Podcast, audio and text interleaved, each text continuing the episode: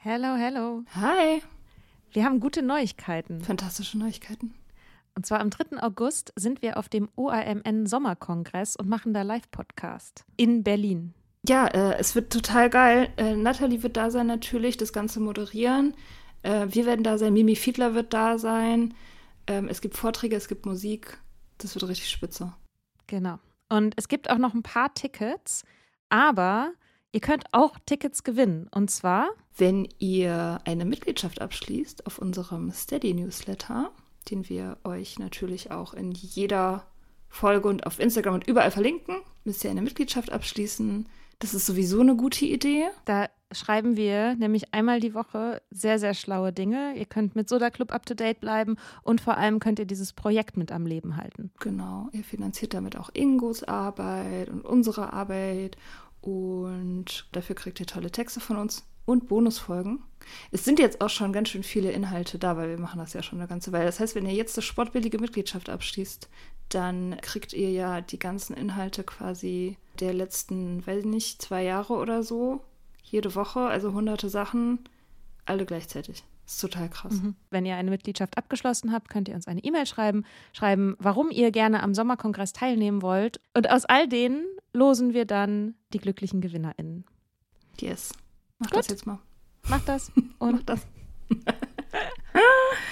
alle Links findet ihr in den Show Notes. There's never been a faster or easier way to start your weight loss journey than with PlushCare. PlushCare accepts most insurance plans and gives you online access to board-certified physicians who can prescribe FDA-approved weight loss medications like Wigovi and Zepbound for those who qualify. Take charge of your health and speak with a board-certified physician about a weight loss plan that's right for you. Get started today at plushcare.com slash weight loss. That's plushcare.com slash weight loss. plushcare.com slash weight loss.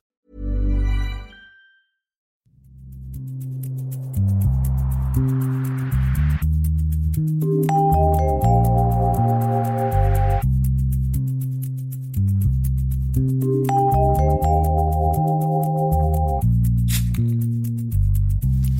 Mia. Yo. Hi. Hi. Na? Was geht?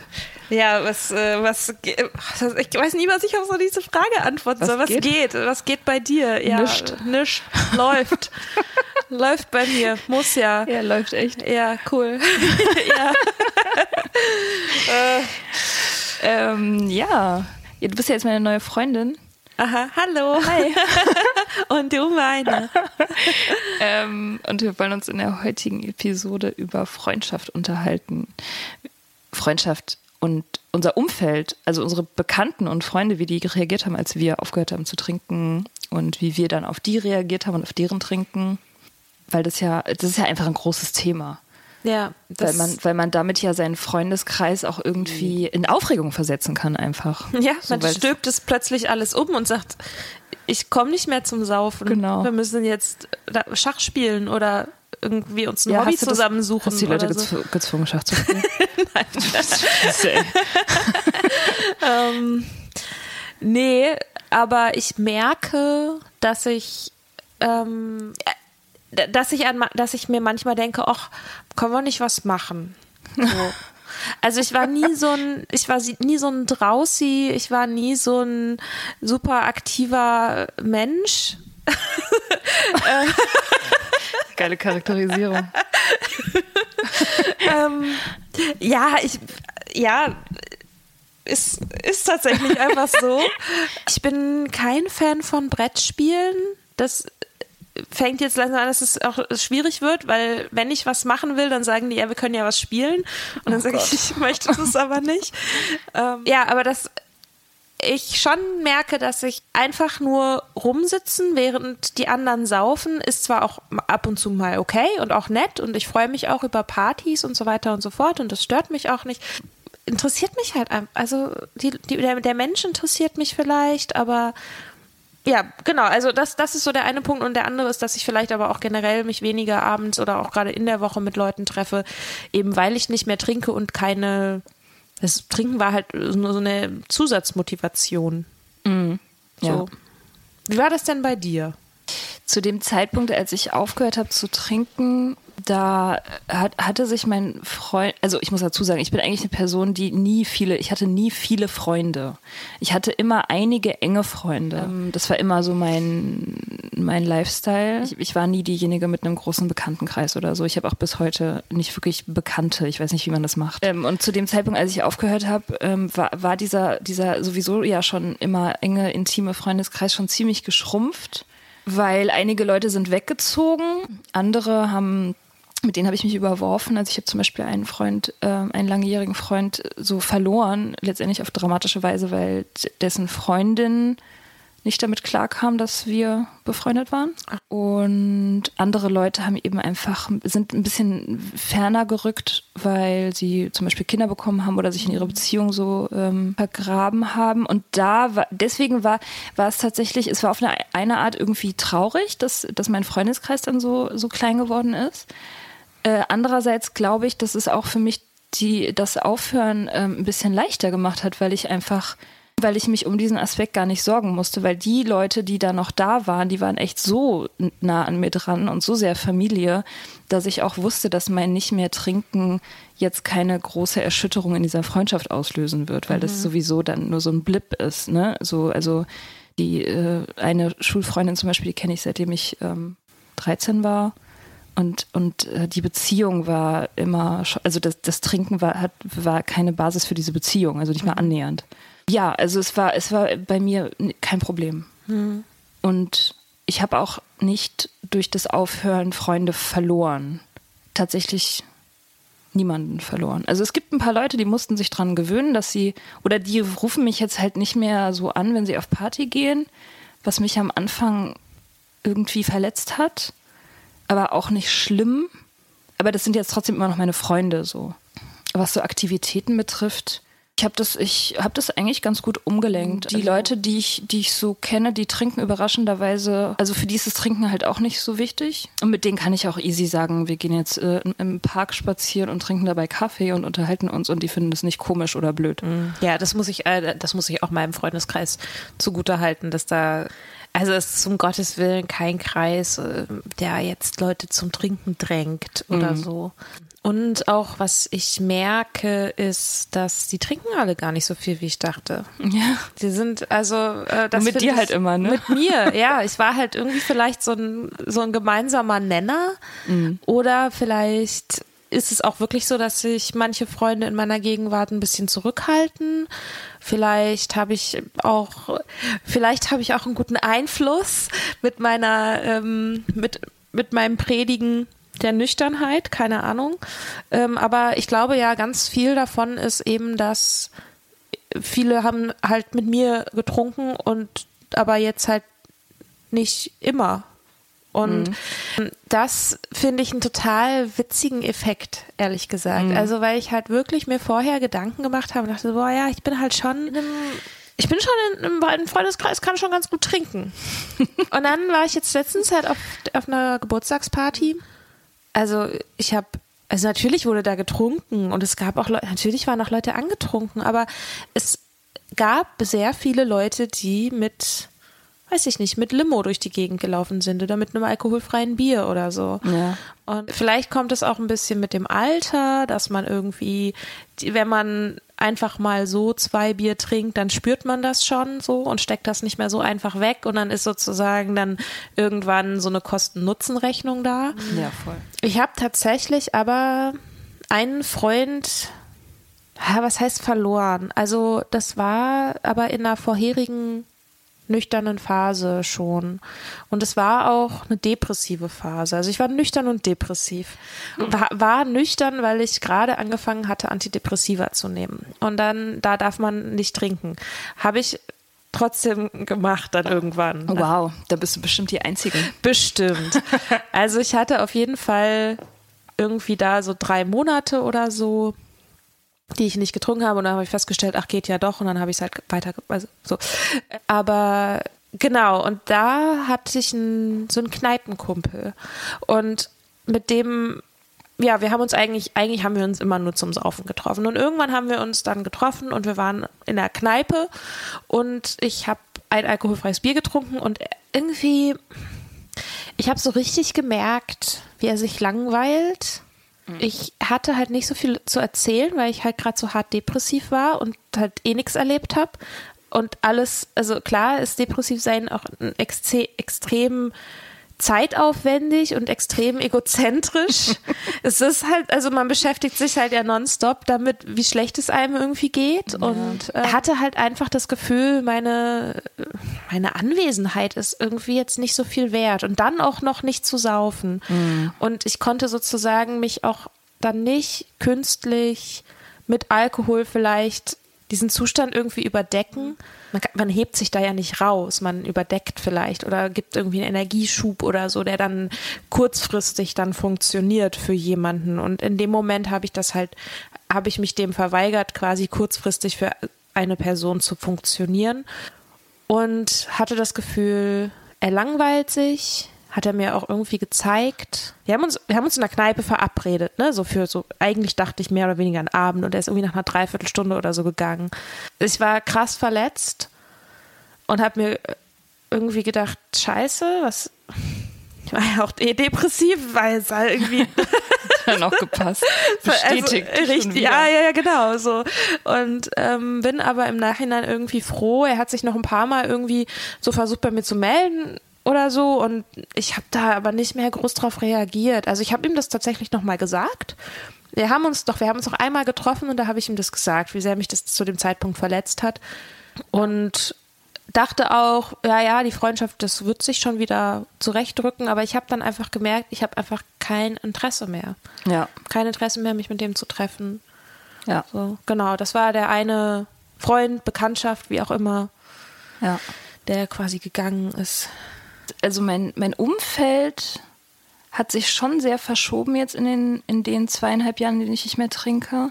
Aber es ist jetzt nicht, also ich würde nicht sagen, dass es ähm, primär daran liegt, dass ich eben Leute aussortiert habe, mit denen ich nicht mehr trinke oder mit denen ich früher getrunken habe und jetzt nicht mehr trinken kann, sondern ich bin viel sensibler geworden, was unangenehme Gefühle betrifft. Also ich hatte eine Freundin, die immer sehr negativ war. Also die, die hat ihre eigenen Issues, sie ist ähm, vielleicht auch depressiv ein bisschen oder sie lebt auch mit einem Trinker zusammen, der nicht aus seiner Trinkerei rauskommt und sie ist halt so ein bisschen auf so einer co-abhängigen Schiene und die war immer sehr, die hat sich immer sehr um sich selbst gedreht. Und ich äh, war lange mit ihr befreundet also wir kennen uns aus der Uni, wir haben zusammen studiert und habe das, hab das immer so, ich konnte auch mit ihr gut trinken, das kommt vielleicht noch dazu. In, in der Nüchternheit, ich komme, also ich komme viel schneller an meine Grenzen, wenn jemand zum Beispiel sich, sich nur beschwert. Oder wenn, wenn ich das Gefühl habe, es gibt nur Smalltalk. Oder wenn, wenn ich das Gefühl habe, jemand lädt nur sein Zeug bei mir ab mhm. und zieht Energie, äh, dann, dann kann ich das, ich kann das halt nicht mehr so richtig kompensieren, weil mir das, weil, weil mich das Kraft kostet und weil ich irgendwie, ich habe das Gefühl, ich muss mit meiner Kraft haushalten.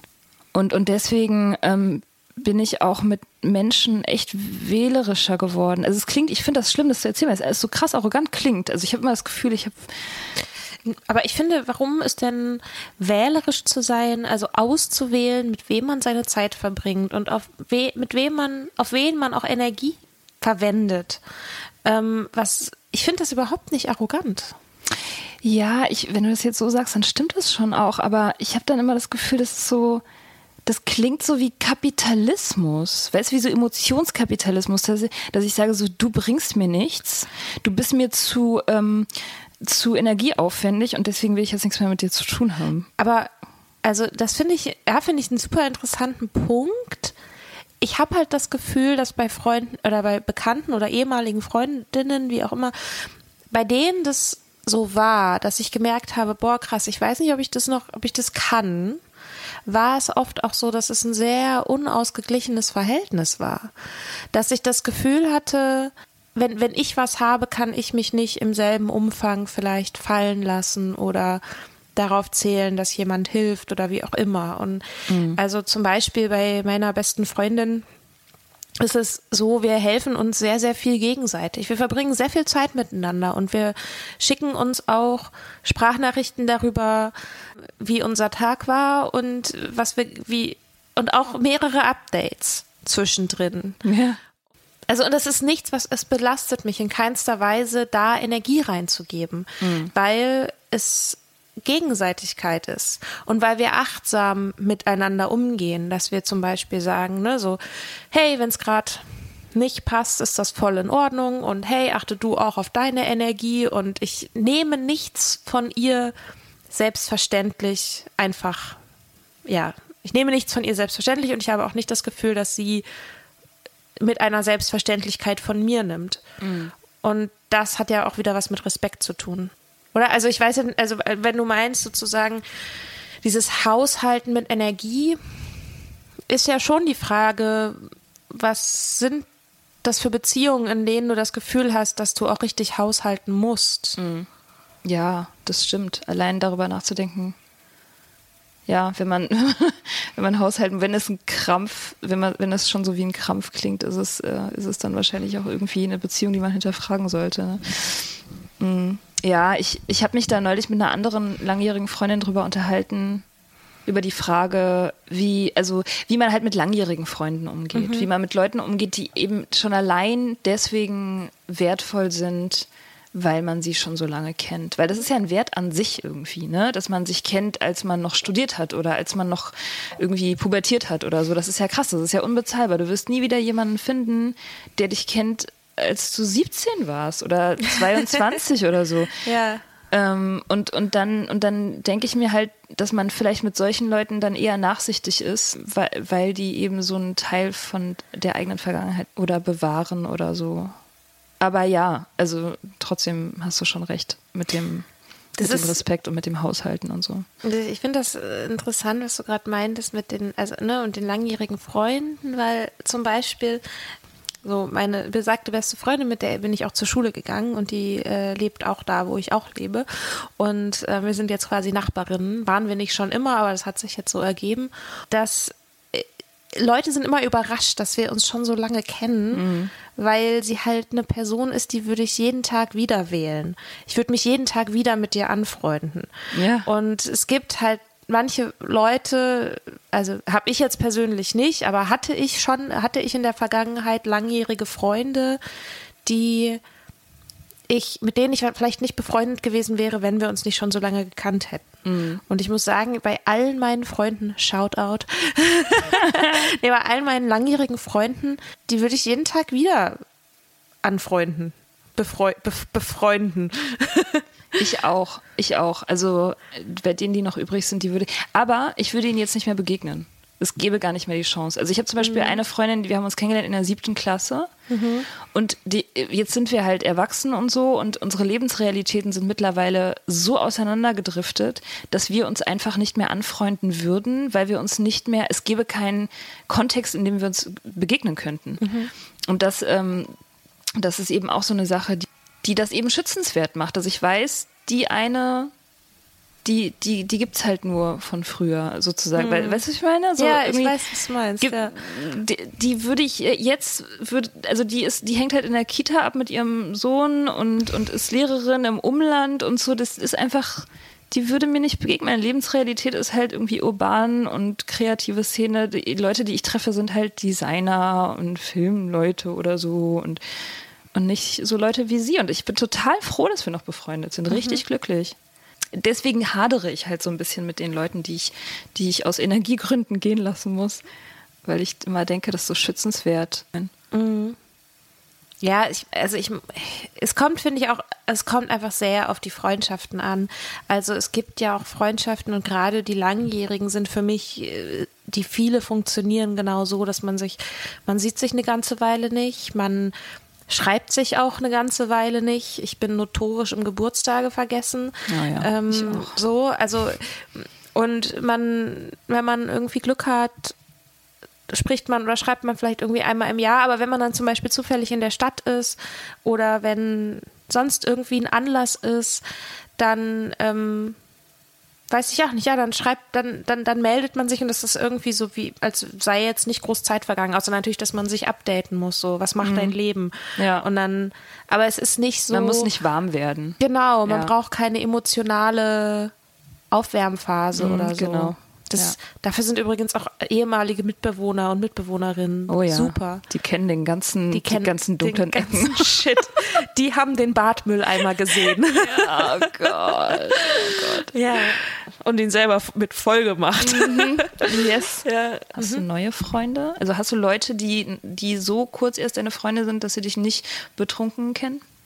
Naja, also es, es gibt ja schon so Kontakte über so die Sober-Community, so du kennst mich jetzt nicht betrunken oder aber ich würde sagen, wirklich Leute, mit denen ich mich jetzt regelmäßig treffe oder die, ich sag mal so in meinem Lebensumfeld sind und nah, nah an meinem Alltag, glaube ich nicht. Aber du ja sicherlich schon, oder? Ja.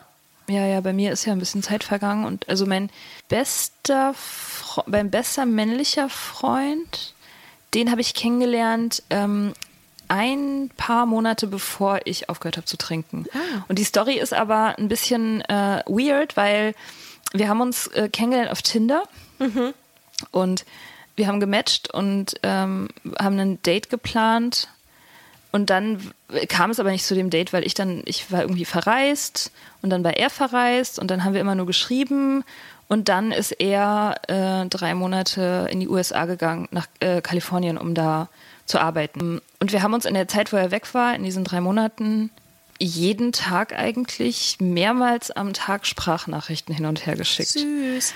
und voll einfach uns ohne Filter unser komplettes Leben erzählt. Ohne uns jemals live gesehen zu haben. Ne? Also drei Monate lang, ohne jemals getroffen zu haben und so. Und in der Zeit habe ich aufgehört zu trinken und habe ihn da auch so ein bisschen dran teilhaben lassen. Nicht so wirklich, weil ich habe ja am Anfang nicht so wirklich drüber geredet, dass ich aufgehört habe. Und er wusste natürlich auch nicht, dass es ein Thema für mich war, weil er kannte mich ja nicht. Und als er dann wiederkam, wir uns das erste Mal begegnet sind, war ich dann ja sober. Und, und dann haben wir uns halt so richtig live kennengelernt. Er ist halt so, also ich, es gab ein paar Sprachnachrichten, die ich ihm gemacht habe, wo ich sehr betrunken war. Aber das zählt nicht so richtig, weil so betrunken gesehen hat er mich nie. Genau, und abgesehen davon ähm, habe ich, ach so, ja, mein Freund, der hat mich natürlich auch nie betrunken erlebt, den kenne ich ja noch nicht so lange. Nee, aber ansonsten, also ja, neue Bekannte habe ich, aber Freunde, die sind eigentlich alle immer noch von früher. eine meiner Lieblingsgeschichten aus dem, wie Freundschaft, wie unterstützend Freundschaften sein können, ist die äh, Story meiner besten Freundin. Äh, sie ist Fotografin und äh, hat für ein sehr cooles Fotoprojekt brauchte sie irgendwie eine Wohnung und ähm, zum Shooten und zum Licht aufbauen und so und das kannte, dass das da ein bisschen stehen bleiben kann und da, ich war im Urlaub im, in meinem Erweckungsurlaub, in dem ich nüchtern geworden bin in Serbien und Griechenland und ähm, habe ihr meine Wohnung zur Verfügung gestellt für die Zeit. Und also ich muss zugeben, es war auch noch, also so ein bisschen Abwasch war noch in der Spüle, weil ich wusste, sie kommt an dem Tag noch, und dann habe ich ihr noch geschrieben und meinte so, äh, kannst du vielleicht noch den Abwasch fertig machen, damit er da nicht zwei Wochen lang rumgammelt und so. Und ähm, ich hatte mir schon gedacht, dass sie halt für, fürs Shooting die Wohnung noch mal so ein bisschen, vielleicht, weiß ich nicht, noch mal durchsaugt oder so, ähm, weil sie auch ein, ein höheres Sauberkeitsempfinden hat als ich. naja, auf jeden Fall kam ich nach diesen zwei Wochen wieder. Ich hatte meine Erkältung mehr oder weniger äh, überstanden. Ich hatte die, das, die feste, den festen Entschluss, nüchtern zu bleiben und nicht mehr zu rauchen. Und ich kam in meine Wohnung und die komplette Wohnung war sauber von oben bis unten geputzt. Mega geil. Und alle, wirklich alle Textilien waren gewaschen, Boah. alle Aschenbecher waren ausgeleert und äh, dazu, und dann hat sie so, ich weiß gar nicht, was das war, so Natron, glaube ich, also irgendwas Geruchsneutralisierendes, so kleine Schüsselchen überall in der Wohnung. Das heißt, es roch nicht nach Rauch. Geil. Ja, das war der Hammer. Ja, das ist psychologisch auch echt äh, unbezahlbar so. Die hat Voll mein, geil. die hat mein Altglas weggebracht. Oh. So, Ja. nicht alles. Ich hatte noch was im Schrank versteckt. Aber ähm, ja, das war einfach, das war richtig krass. Und ähm, deswegen finde ich es halt auch, also es wird ich bin da selber auch mit dabei und das, so die, die Sober-Community meckert ja gerne mal so über die Gesellschaft und dass alle immer so doof sind, wenn man nicht trinkt und dass man sich so vielleicht so ein bisschen ausgeschlossen fühlt oder so. Aber ähm, also ich muss sagen, eigentlich in meinem engen Kreis kann ich mich da nicht wirklich beschweren. Mhm. Also die sind alle super. Ich habe allerdings jetzt auch nicht mit allen, ich habe jetzt auch nicht allen so zu alles erzählt. Zum Beispiel habe ich den, also meinen Blog habe ich, von dem habe ich habe eigentlich erstmal niemandem davon erzählt. Mhm. Also meiner besten Freundin schon, meinem Freund, so, dem habe ich gesagt, du, ich habe eine Idee, du darfst nicht sagen, dass du sie doof findest. das ist so, okay. ja, ich will so einen Blog machen, ich glaube, es brauchst du so, okay. Wie finde ich gut. Okay. Ähm, Ein kurzes Gespräch. Was sollte er sonst anderes sagen, nachdem ich ihm gleich die Kritik verboten habe? Ja. Ja, und bis jetzt weiß ich noch nicht, ich weiß tatsächlich bei manchen nicht, ob die von dem Blog wissen. Und ich weiß noch nicht, wie vielen ich von dem Podcast erzählen werde. Mm, okay. Wie ist es bei dir? Bei mir wissen alle alles mittlerweile. Also ich habe auch am Anfang alles häppchenweise verteilt. Also die Infos, die Info, die Info, die mhm. große Info, meine lebensverändernde Info, mhm. so häppchenweise rausgegeben, meistens so, ähm, so nebenbei. So, mhm. so, ach übrigens, äh, ich habe gerade so ein Ding mit der Nüchternheit und so. Ich teste das gerade mal aus. Ich trinke gerade mal nichts für, keine Ahnung, auf unbestimmte Immer. Zeit. Forever. Deal with it. Mhm. Äh, ja, also ich habe das so, so langsam in den Alltag eingeflochten, so, glaube ich. Ich habe ehrlich gesagt auch richtig, eine richtig miese Erinnerung, was diese ersten paar Wochen und Monate angeht. Das ist alles wie in so einem Nebel.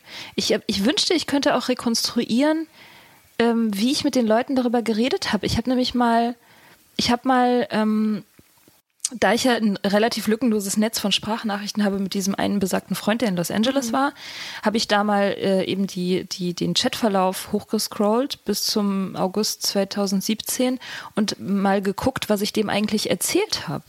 So in dem, in der Woche, als ich aufgehört habe zu trinken. Ja. Und ich habe dann, also wirklich ich habe dann so Andeutungen gemacht. Und, und ich muss dazu sagen, ich habe mit dem Typen über alles geredet. Wir haben über alles geredet. Wir haben Sex besprochen, wir haben Love Stories, wovor wir Angst haben, wir haben über den Tod geredet. Also es war echt nicht oberflächlich. Und mit diesem Thema, ich habe an dem Tag, als ich das erste Mal bei AA war, habe ich zu ihm gesagt, so in der dritten Nachricht des Tages oder so, ach ja, übrigens, ich war heute mal bei so einem Meeting, war ganz interessant war ganz cool, mal gucken, vielleicht wird's ja was. Ich habe da ja so ein paar Baustellen irgendwie. Und er, es war halt wirklich so wenig Information, dass er darauf auch im Grunde nicht wirklich reagiert hat, weil er gar nicht mhm. jetzt irgendwie einordnen konnte, ob das, ob das jetzt irgendwie ein wichtiges Ding für mich ist oder irgendwie nicht oder so. Ich habe das so, so, genau, so eingestreut. Und ähm, genau, ja, ja, ja, ich habe das häppchenweise erzählt, weil ich mir selbst auch nicht getraut habe. Ähm, weil ich wusste ja nicht, ob das hält mit der, mit der Nüchternheit ja. und so. Und ich wollte die auch nicht schockieren, also weil ich auch gar nicht genau einschätzen konnte, ähm, wie, als wie problematisch die oder die einzelnen Personen mein Trinkverhalten eingeschätzt haben. Ich hatte zwischendrin so den Gedanken bei meinen Freunden, ähm, also nicht nur, wie problematisch die jetzt mein Verhalten finden, sondern vielleicht auch, dass ich so ein bisschen Angst habe, dass ich also gute Abende, die ja, die wir ja auch hatten, das war ja nicht immer, es war ja, es war ja nicht alles schlecht. Also, naja, also ich kann halt nicht leugnen, dass es halt Abende gab, die schön waren und bei denen ich auch getrunken habe oder bei denen ich sogar betrunken war oder angetrunken, wie auch immer. Und ähm, das, ich weiß, dass ich also jetzt zweifle ich daran, dass es der Alkohol war, der diese Abende toll gemacht hat, aber ähm, ähm, ich will halt sozusagen jetzt in meinem Befreiungsschlag der, der Nüchternheit und den Alkohol auch von mir zu stoßen, äh, bin ich so ein bisschen vorsichtig, wie tief ich sozusagen in die Kiste lange, wenn ich mit Freunden rede, weil ich so nicht will, dass ich so schöne gemeinsame Erlebnisse so nachträglich so entwerte. Mm. Ja, ich habe äh, neulich mit einem Freund, stand ich an der Bar von einem Kumpel von ihm. Also so eine wirklich so eine Hausbar irgendwie. Und wir haben, wir haben echt eine gute Zeit gehabt. Wir haben irgendwie lustige, lustigen Abend gehabt, so unter der Woche. Irgendwie, er hat Bier getrunken, ich habe keine Ahnung, irgendwas Cola. Und der hat mir gesagt, weißt du, seitdem du aufgehört, zu, äh, aufgehört hast zu trinken, bist du viel witziger. Geil. So, das fand ich so schön. Ja. Also, ich meine, ich, ich weiß irgendwie, ich bin schlanker und habe einen geileren Körper und alles. Und ich weiß, ich bin auch irgendwie dauerhaft schlauer auf eine Art. Dauerhaft Aber- schlauer. Ja, dauerhaft. Nüchtern, Nüchternheit. Dauerhaft schlauer. Noch ein möglicher ähm, Podcast-Titel. geiler Slogan. Ähm, aber das fand ich, das, Ja. das, das war das Schön. Also das war eigentlich das schönste Kompliment, weil, weil ich dann auch in dem Moment, wo er das gesagt hat, gemerkt habe, das stimmt. Wir hatten so einen schönen Schlagabtausch, so Ping-Pong hin und her. Mm, Ich habe auch in meiner Nüchternheit irgendwie angefangen, mit dem wieder Englisch zu reden. Der ist Brite. Wir haben früher mal Deutsch geredet, dann auf einmal Englisch. Weiß nicht warum. Aber er meinte, ey Mann, du bist, du bist so viel witziger. Und Geil. Das, ja, das war gut. Ich merke, also ich, das ist vielleicht auch so ein Ding, das für was, was Freundschaften auch echt beeinflusst ist. Ich habe auch das Gefühl, ich, also ich bin, ja, ich, ich bin irgendwie schlagfertiger vielleicht. Ich bin aber auch, ich bin halt insgesamt mehr da. Ja. Und ich höre halt mehr zu und ähm, bin, habe das Gefühl, ich bin eine bessere Freundin. Also Ja. den Menschen, denen ich eine Freundin bin, bin ich eine bessere Freundin. Ja. Ähm, Und das finde ich auch schön zu merken. Also es ist ja überhaupt nicht so, dass ich jetzt vorher gedacht hätte, dass ich irgendwie ein Arschloch bin oder so. Oder dass äh, eigentlich ist es auch was, ist es auch ein Wert, den ich in mir trage, dass ich, ich will empathisch sein und ich will vermittelnd sein und auf Menschen eingehen und mit und mitdenken und so. Das kann ich halt jetzt viel besser. Und das Ja. heißt nicht, dass ich das vorher schlecht konnte. Jetzt ist es halt nur irgendwie besser. Mhm. Ich merke mir auch Sachen. Viel mehr. Merk mir Ja, man wird ja auch, ähm, neulich hat jemand im Meeting gesagt, die Ex-Trinker sind die zuverlässigsten Menschen auf der Welt, weil die halt äh, eigentlich durch die Bank weg, durch ihr Trinken ähm, chaotisch geworden sind. Also du, du, Mhm. dein Leben chaotisiert sich halt und du sagst halt häufiger Verabredungen ab oder bist zu spät zu irgendwas oder bist schludrig, vergisst Sachen ja. und so. Und dadurch, da- dass, äh, dass man den, den Wert der, der Ordnung sozusagen anfängt, krass wahrzunehmen, wenn man aufhört zu trinken, dadurch wird man dann, also oder Mann, ja, Mann ist immer blöd, aber viele Trinker werden dann manisch ähm, zuverlässig und pünktlich und, und sind dann sind dann halt da und gehen ans Telefon immer und du weißt, das sind die, das sind dann die Leute, auf die, die du dich verlassen kannst. Das merke ich auch. Also ich habe auch, ich habe natürlich auch mehr Kraft, so emotionale Kraft ähm, für, für Leute da zu sein. Auch weil du besser haushältst. Vielleicht. Ja, ja, ja, ja, das stimmt. Fuck, das stimmt. Fuck. Ja, also die Be Beziehungen, doch, die Beziehungen sind insgesamt besser geworden, oder? Ja. Ja, ich bin ja aber auch noch im Prozess. Ja, es gibt, es gibt auf jeden Fall Menschen, mit denen, würde ich sagen, aktuell auch es irgendwie Reibungspunkte gibt. Und die Reibungspunkte sind vielleicht eher gerade auf bei mir. Ich bin gerade so kryptisch, weil ich mit den Leuten noch nicht drüber geredet habe. Kannst ja hinterher alles rausschneiden. oder nochmal einsprechen. Ja, immer, immer so ähm, zensieren, so die Namen. Die genau. wissen überhaupt nicht, wer gemeint ist. Dann habe ich in den, so einen Freundeskreis-Gruppenchat geschrieben, hey, ich habe diese Weingläser, will die jemand, will die vielleicht jemand haben? Und es hat keiner gesagt ja, sondern nur eine Freundin sofort mit ähm, geantwortet mit, naja, ich weiß auch nicht mehr genau, wie es, ich weiß nicht mehr genau, wie es war, wie es passiert ist, aber irgendwie war dann plötzlich der Plan, wir treffen uns bei ihr, trinken da Wein und ich nehme die Gläser dann wieder mit nach Hause oder so. Das ist eine sehr gute Idee. Und ich war so, also ich war echt, das ist halt das Ding an Gruppenchats so, ne? Es ist halt irgendwie, ist die Kommunikation da immer ein bisschen verquer. Und ich dachte aber so, oh Mann, ey, es ist jetzt, also wenn man mir zugehört hat in den letzten, da seit seit im, im letzten halben Jahr, dann weiß man, dass sozusagen dieses Nüchternheitsding einfach ein Ding ist bei mir. So. Und dass das, das Alkohol vorher auch ein Ding war. So. Und jetzt will ich sozusagen einfach nur meine Gläser loswerden, das irgendwie auch ein bisschen so ein symbolischer Akt ist. Ja. Nicht, dass jemand den den unbedingt verstehen muss, aber wo ich so dachte, naja, man könnte auf den Gedanken kommen. Ja, und dass ich da, ich habe das Gefühl, der, der wurde so sabotiert. Ja. Hast du da eine Ansage gemacht in dem Chat? Ich habe gesagt, Leute, ich wollte das wollte jetzt nicht irgendwo hinkommen, um zu saufen. Ich wollte sie loswerden, weil ich nicht mehr trinke und ich so und das stand dann da für ein zwei Tage so als letzte Nachricht. Ich weiß nicht, ob, man, ob du das kennst, so in Gruppenchats. I don't do Gruppenchats. Ja, das ist auch, das ist auch schlau, ich glaube. Äh, ähm, aber so dieses, also man, es ist so ein bisschen so, als würde man, weißt du, wie so ein, in so einem Raum sein und man hinterlässt so einen kleinen Kackehaufen und alle gehen einfach die ganze Zeit drumrum und ignorieren, dass er da ist. Also so kam ich mir halt vor. Alles klar. ähm, und ja, keine Ahnung, irgendwie, ja, ich habe die scheiß Gläser halt immer noch. Okay. Ich habe ja meine Weingläser irgendwann zu Kerzenhaltern umfunktioniert. Wie geht das denn? Na, du tust halt ein Kehl Teelicht rein. Ach, dann ein Teelicht. Ich habe gerade gedacht, du hast so eine Stabkerze. Das Könnte man bestimmt auch. Geht bestimmt auch. Ja. Ja, ja. Ja. Oder, oder Süßigkeiten. Ist auch ist schön Süßigkeiten, Frucht, Glas, Gummibärchen. ja, muss ich mir noch überlegen, ob ich, wie ich mit dieser Geschichte umgehe. Okay. Ähm, du, was ich mich noch gefragt habe, ähm, wie ist es denn mit deinen AA-People? Sind da Freunde? dabei? wie sind da die Beziehungen? Ja, die gibt's. Also es gibt Freunde bei AA. Allerdings muss ich dazu sagen, ich gehe nur in ein Meeting. Ähm, viele Leute, die ich kenne, die zu AA gehen, die gehen halt exzessiv zu AA und äh, tauschen dann auch ihren ge gesamten Freundeskreis mehr oder weniger aus. Ich kenne einige Menschen, die nur noch AA-Bekanntschaft, also nur noch nüchterne Leute in ihrem Freundeskreis haben irgendwann, also nach einer Weile, nach einem Jahr oder zwei Jahren.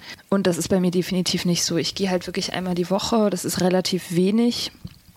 Und ähm, ich habe diese eine Gruppe, da bin ich fast die jüngste. Und dort habe ich eine Freundin, die ich aber auch hauptsächlich dort sehe, die, der ich total verbunden bin, die ich wirklich sehr mag. Und manchmal gehen wir Kaffee trinken oder wir gehen nach dem Meeting bei ihr vorbei. Die wohnt um die Ecke von dem Meeting und, und äh, trinken da noch irgendwie Tee auf der Terrasse oder so. Das ist nicht super eng. Was ich gemacht habe, ist, ich habe äh, ungefähr ein Jahr in meiner Nüchternheit angefangen, jemanden aus AA zu daten.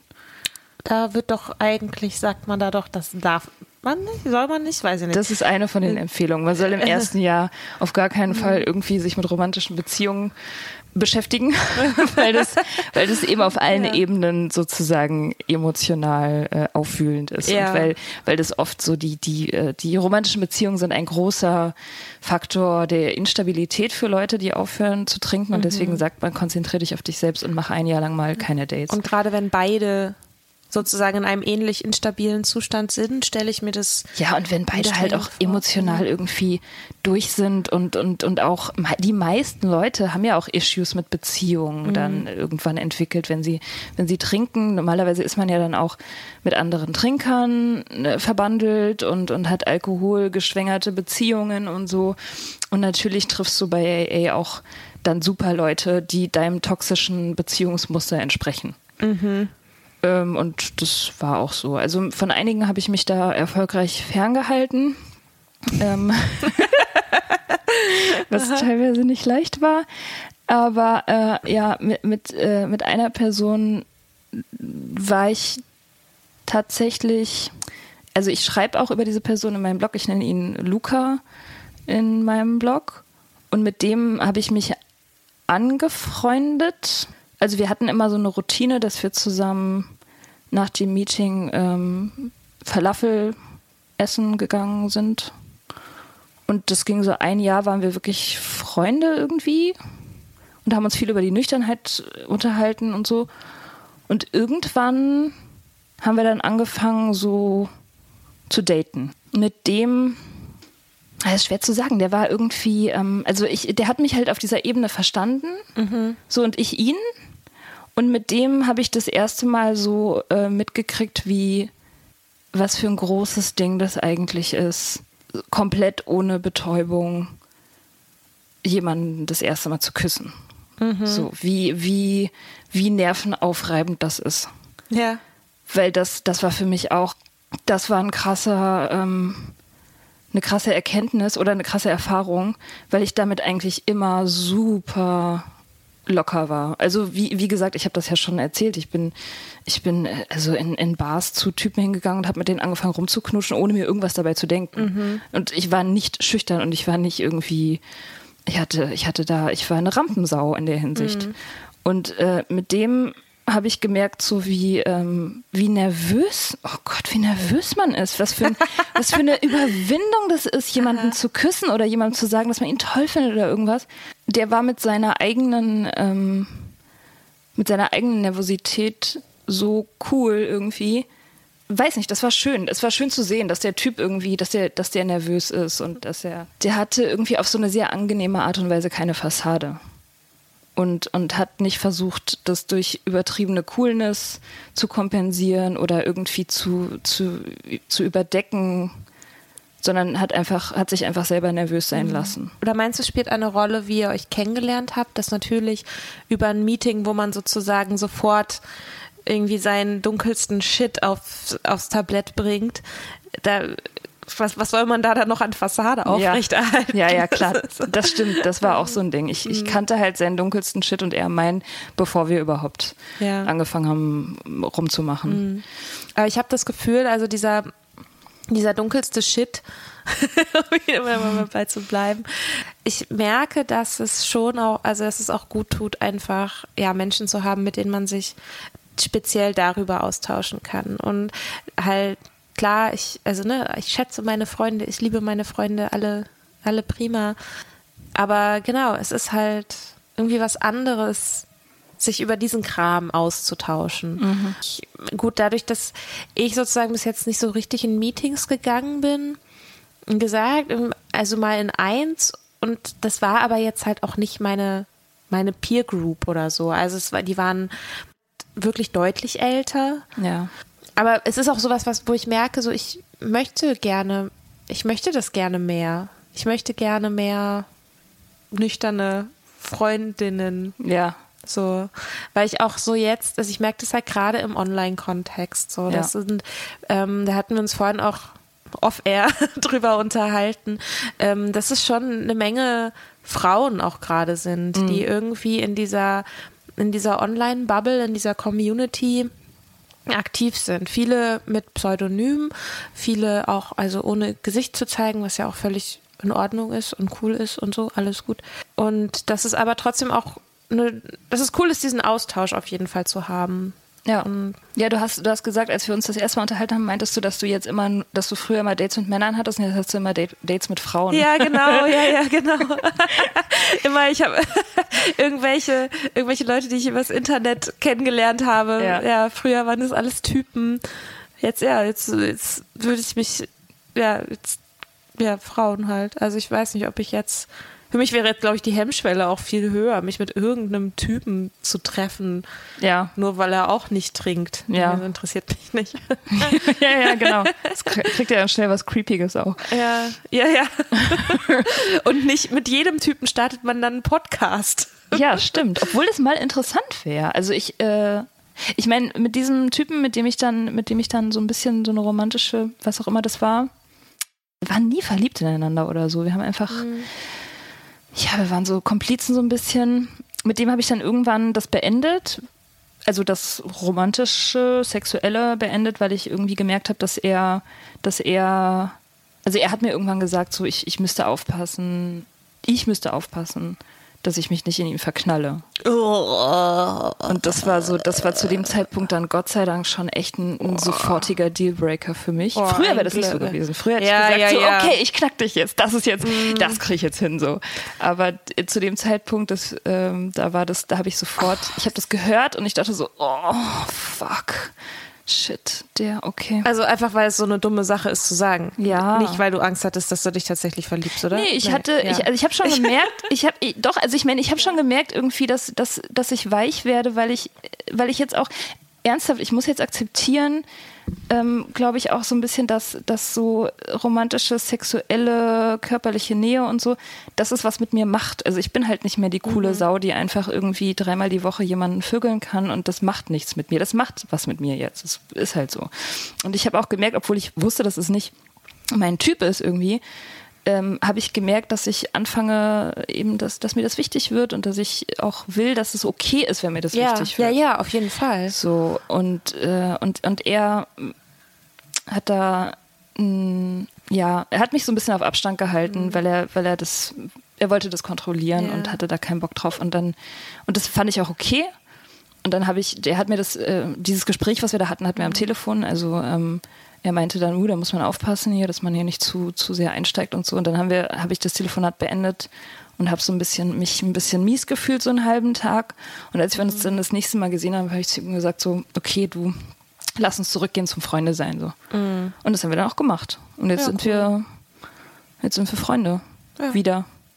so und das das ist cool. Also das ist tatsächlich ja eigentlich der ja, der, der eine Freund, den ich aus AA habe, mit dem ich jetzt auch ganz normal befreundet mhm. bin, eben mit dem ich regelmäßig Kaffee trinken gehe und so oder ja, aber ich merke einfach äh, ja grundsätzlich, ähm, dass das Daten und die romantischen Beziehungen immer schon schwieriger waren, äh, im, im, also im Kontext mit Nüchternheit. Das war Freundschaften, das war nicht so das war nicht so aufreibend für mich, ähm, mhm. die, diese Transition zu machen, also diesen Übergang zu machen in, ins nüchterne Leben mit den Freunden, das ging.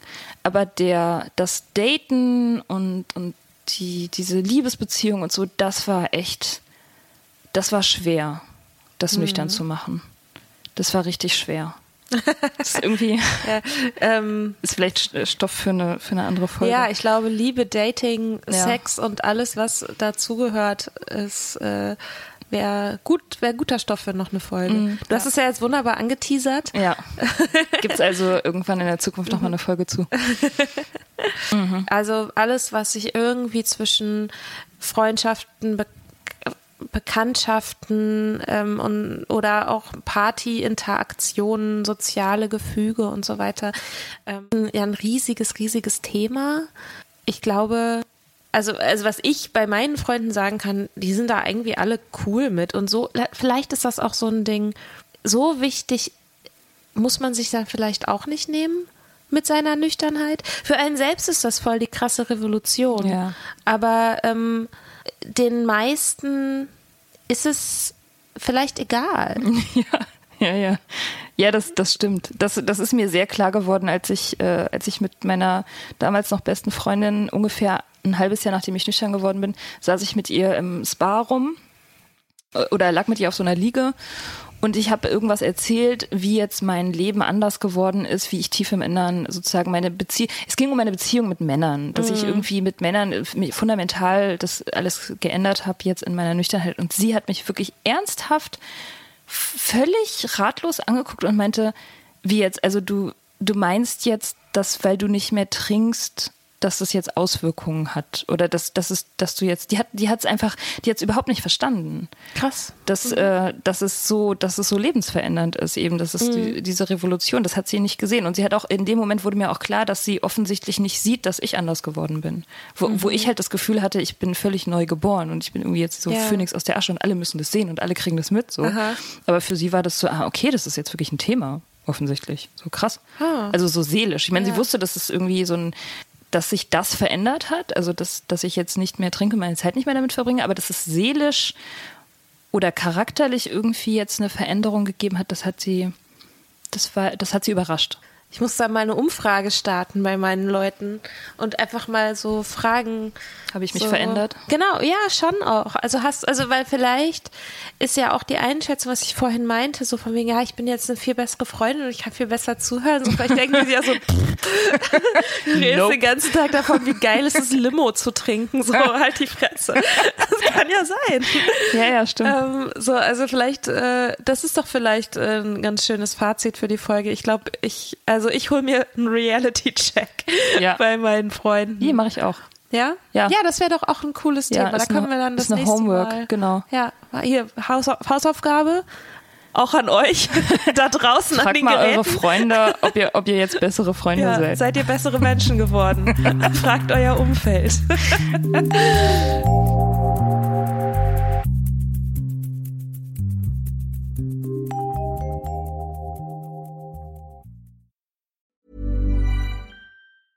Hey, it's Paige DeSorbo from Giggly Squad. High quality fashion without the price tag. Say hello to Quince.